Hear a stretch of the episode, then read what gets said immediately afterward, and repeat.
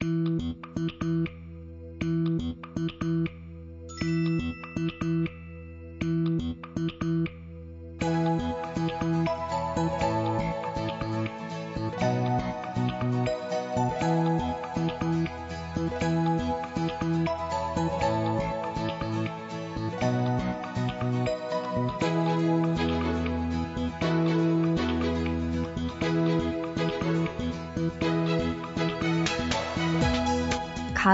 은 완행열차를 타고 천천히 오고 있는데 식욕은 KTX 급행을 타고 벌써 돌아왔죠.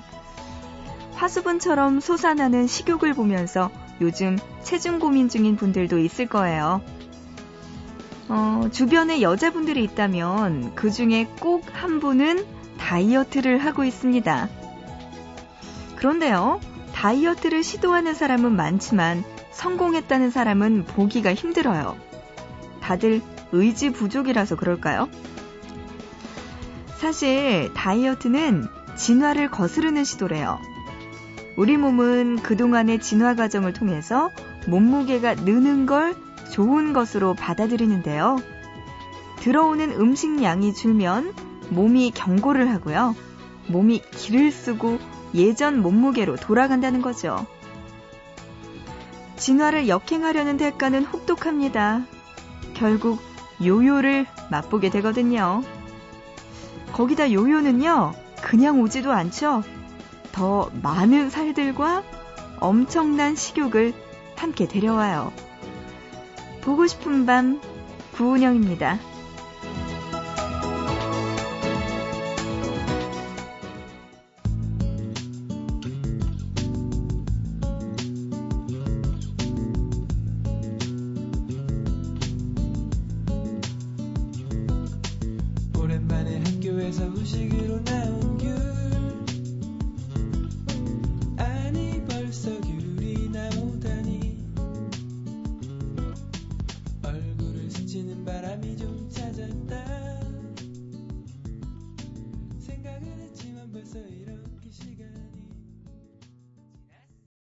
9월 7일 금요일 보고 싶은 밤 시작합니다. 오늘의 첫 곡은요, 제주 소년의 귤. 이 노래로 시작합니다. 꼬맹이들이 작년 이맘때가 생각난다는데, 그 아이들은 작년 이맘때 뭘 하고 있었을까요? 기억이나 할런지 모르겠네요. 금요일에 시작하는 보고 싶은 밤, 여러분들 참여할 수 있는 방법 소개해드립니다. 문자는요, 짧은 문자 한 건에 50원, 긴 문자는 한 건에 100원의 정보 이용료 추가됩니다. 우물정자 누르시고 8001번, 샵 8001번으로 지금 보내주세요. 또 인터넷 하시는 분들 보고 싶은 밤 홈페이지 들어오셔서 사연과 신청곡 게시판 그리고 미니에 글 남겨주시면 되고요. 스마트폰 쓰시는 분들 MBC 미니 애플리케이션으로 참여 가능하니까요. 여러분들 하고 싶은 이야기들과 듣고 싶은 노래들 보고 싶은 밤에 지금 보내주시기 바랍니다. 기다리고 있을게요. 자, 노래 두 곡 듣고 올게요. 윤종신의 9월, 그리고 2800님의 신청곡입니다. 박효신의 이상하다, 어쿠스틱 버전으로 들어보시죠.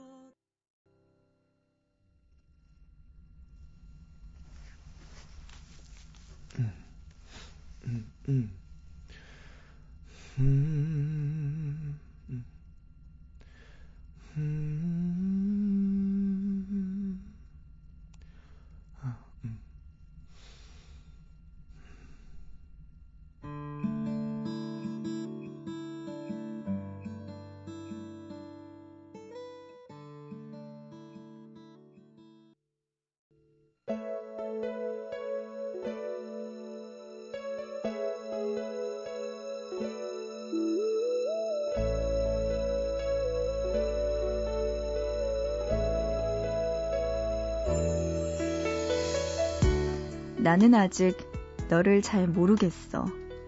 어떨 때 너는 굉장히 다른 사람 같아. 그가 말하자 그녀가 가만히 웃었다. 누구나 그렇지 않을까? 일할 때 다르고, 집에서 다르고, 친구들 만날 때 다르고, 어려운 선배와 만날 때 다르고, 친구랑 함께 있을 때 다르지. 사람, 상황, 장소에 따라서 조금씩 다른 내가 나오는 거야. 어느 쪽이 실제의 너와 가장 가까운데? 라고 그가 묻자 그녀는 고개를 한쪽으로 기울였다. 글쎄, 어느 하나만 온전히 내 모습이라고 할 수 있을까? 그것들을 모두 다 합쳐놓은 게 결국 내가 되겠지. 물론 편한 사람 앞에서는 가장 다양한 나의 모습이 나올 거야. 좋기도 하고, 나쁘기도 하고, 제멋대로이기도 하고, 다정하기도 하고. 어려운 사람 앞에서는 굉장히 좁아지지. 좋은 모습만 보여주려고 하니까. 그래서 사람들은 친해지기 전과 친해진 후, before and after가 그렇게 다른 거잖아. 그녀가 그를 향해 멈추어 섰다. 사람들 마음도 바다색 같아. 바다가 파란 건 바닷물이 파란색을 흡수하지 못해서잖아.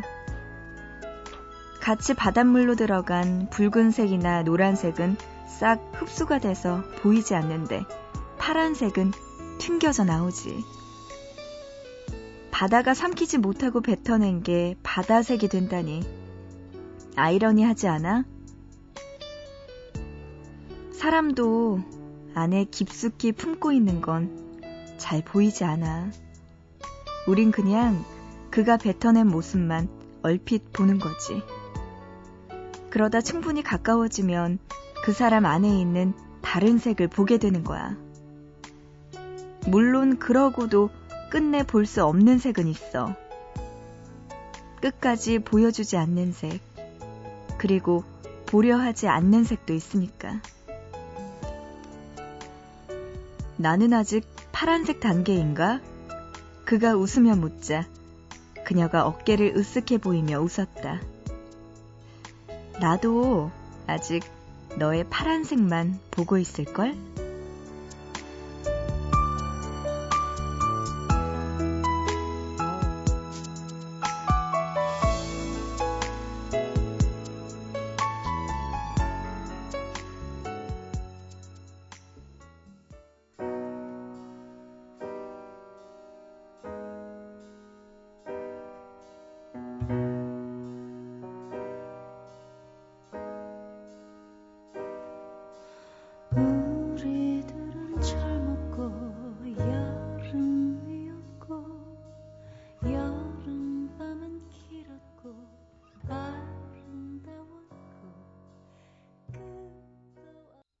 보고 싶다 이어서 들으신 곡 자우림의 반딧불 노래 듣고 왔습니다.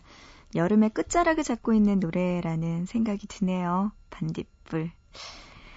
어, 문자로 2019님이요. 어떡해요. 추석 때 고향 못 가게 생겼네요.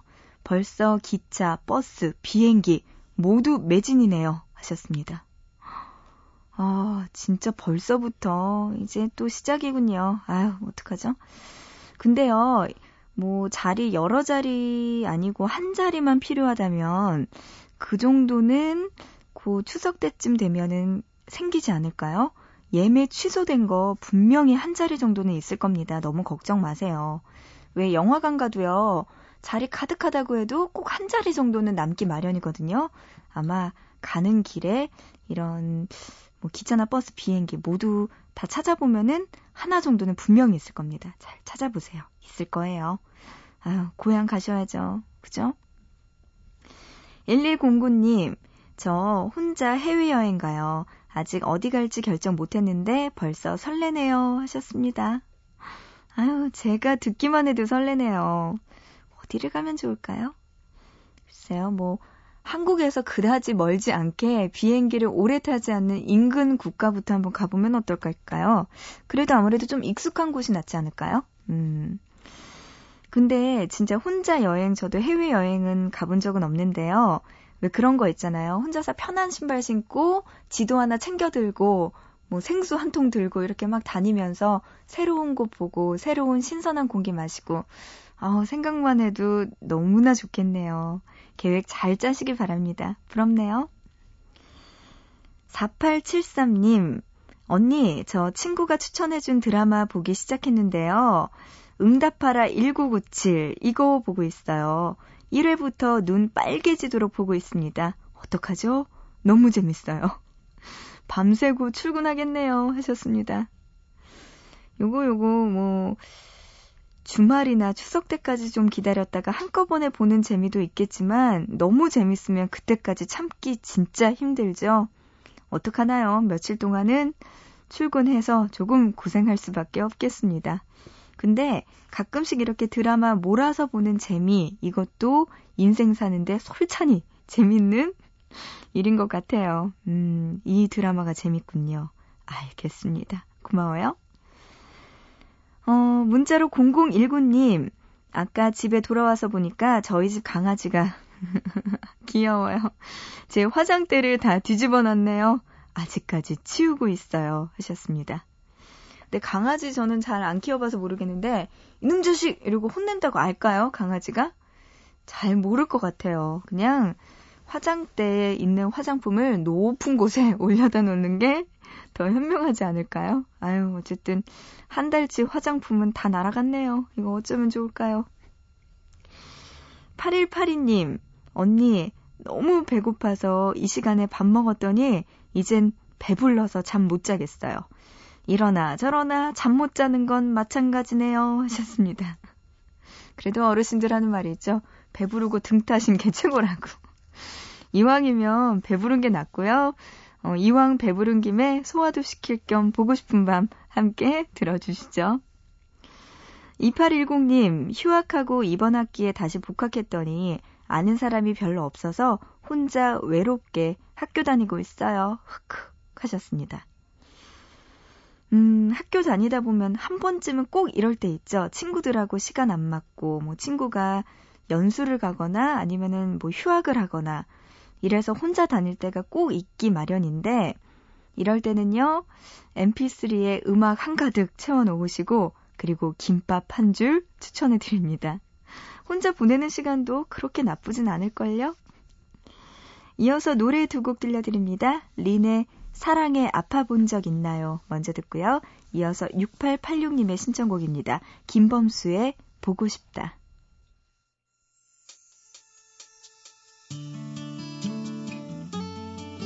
하기엔 너무도 담담했던 그의 표정. 그리고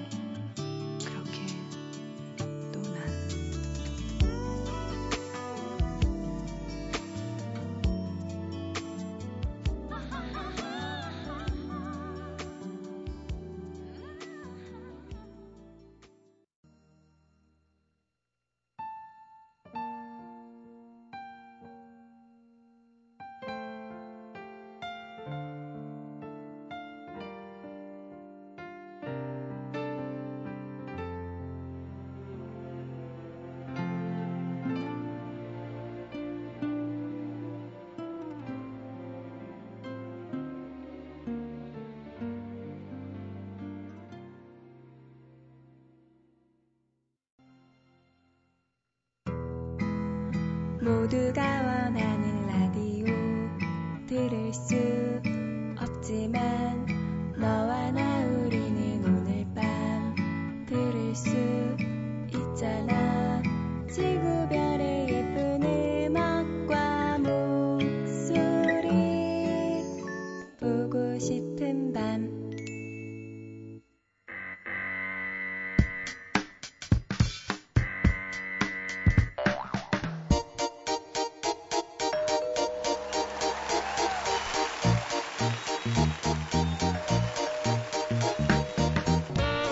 매주 하나씩 우리들의 일상에서 흔히 쓰이는 단어들을 골라서 우리가 몰랐던 이야기, 알고 싶었던 많은 이야기들을 들려주는 시간이에요. 단어 사용 설명서.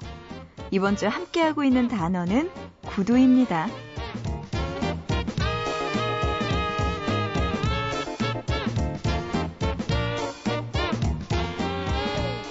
슈어홀릭.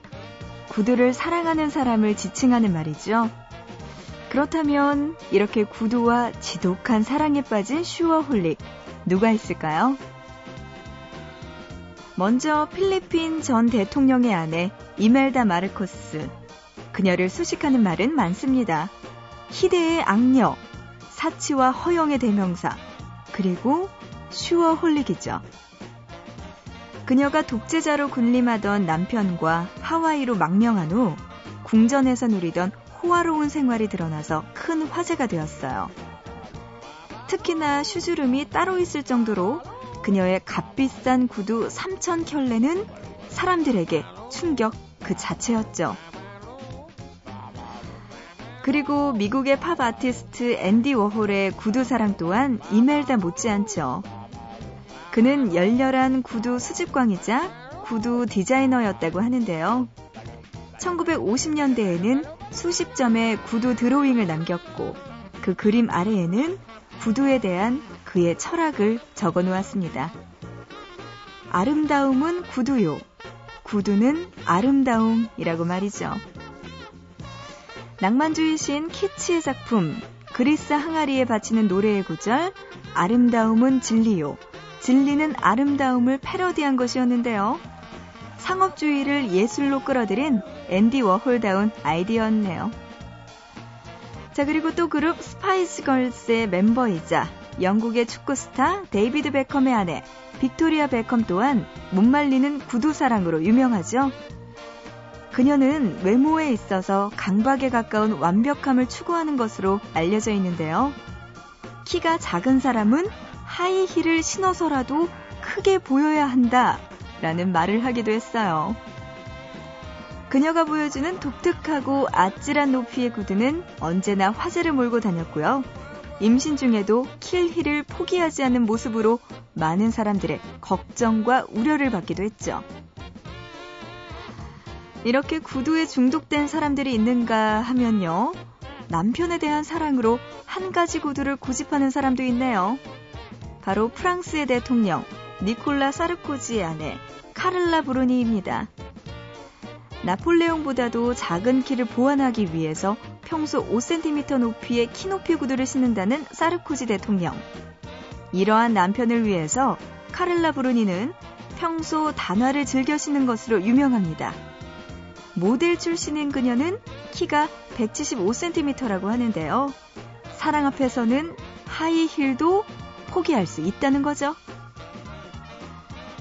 노래 들어볼까요? 페퍼톤스의 오후의 행진곡.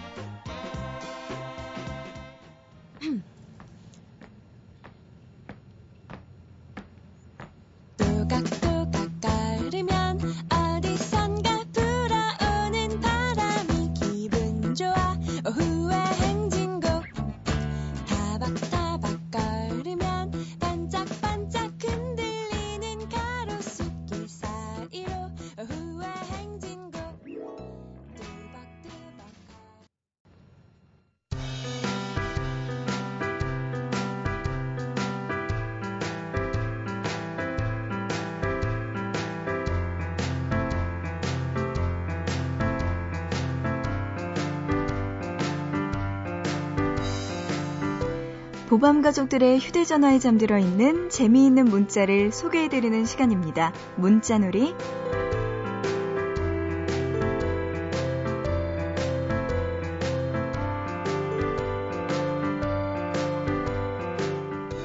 오일삼님, 날 봤구나. 인사하지. 제가 어제 아침에 버스 정류장에서 너무나 예쁜 여자 봤다고 했더니 친구가 이렇게 답장했어요. 가볍게 무시해줬습니다.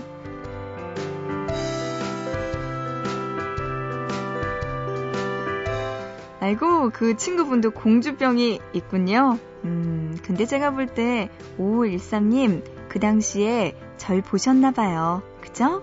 아닌가?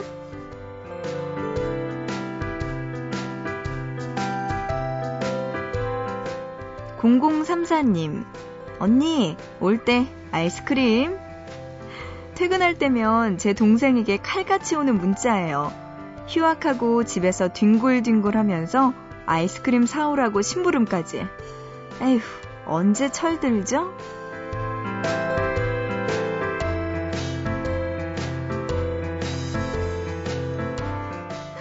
언니, 올 때 아이스크림. 요거 보니까 심지어 말도 짧네요.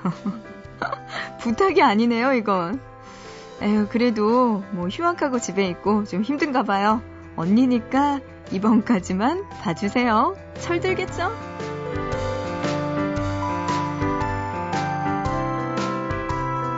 혼자 보기 아까운 문자가 있는 분들은요, 보고 싶은 밤 홈페이지, 문자놀이 게시판이나 아니면 샵 8001번으로 지금 문자 메시지 보내주세요. 짧은 문자 한 건에 50원, 긴 문자 한 건에 100원의 정보 이용료가 추가됩니다. 자, 노래 두 곡 듣죠? 트러블메이커, 현승과 현아가 함께 부르는 어, 트러블메이커 노래 먼저 듣고요. 이어서 보아의 Only One까지 들어보시죠.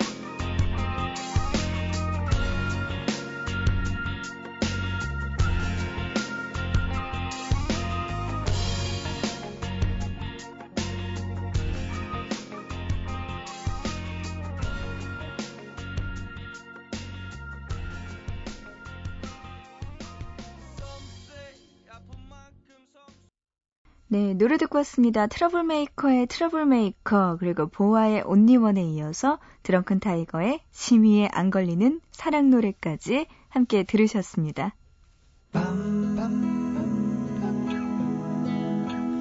보고 싶은 밤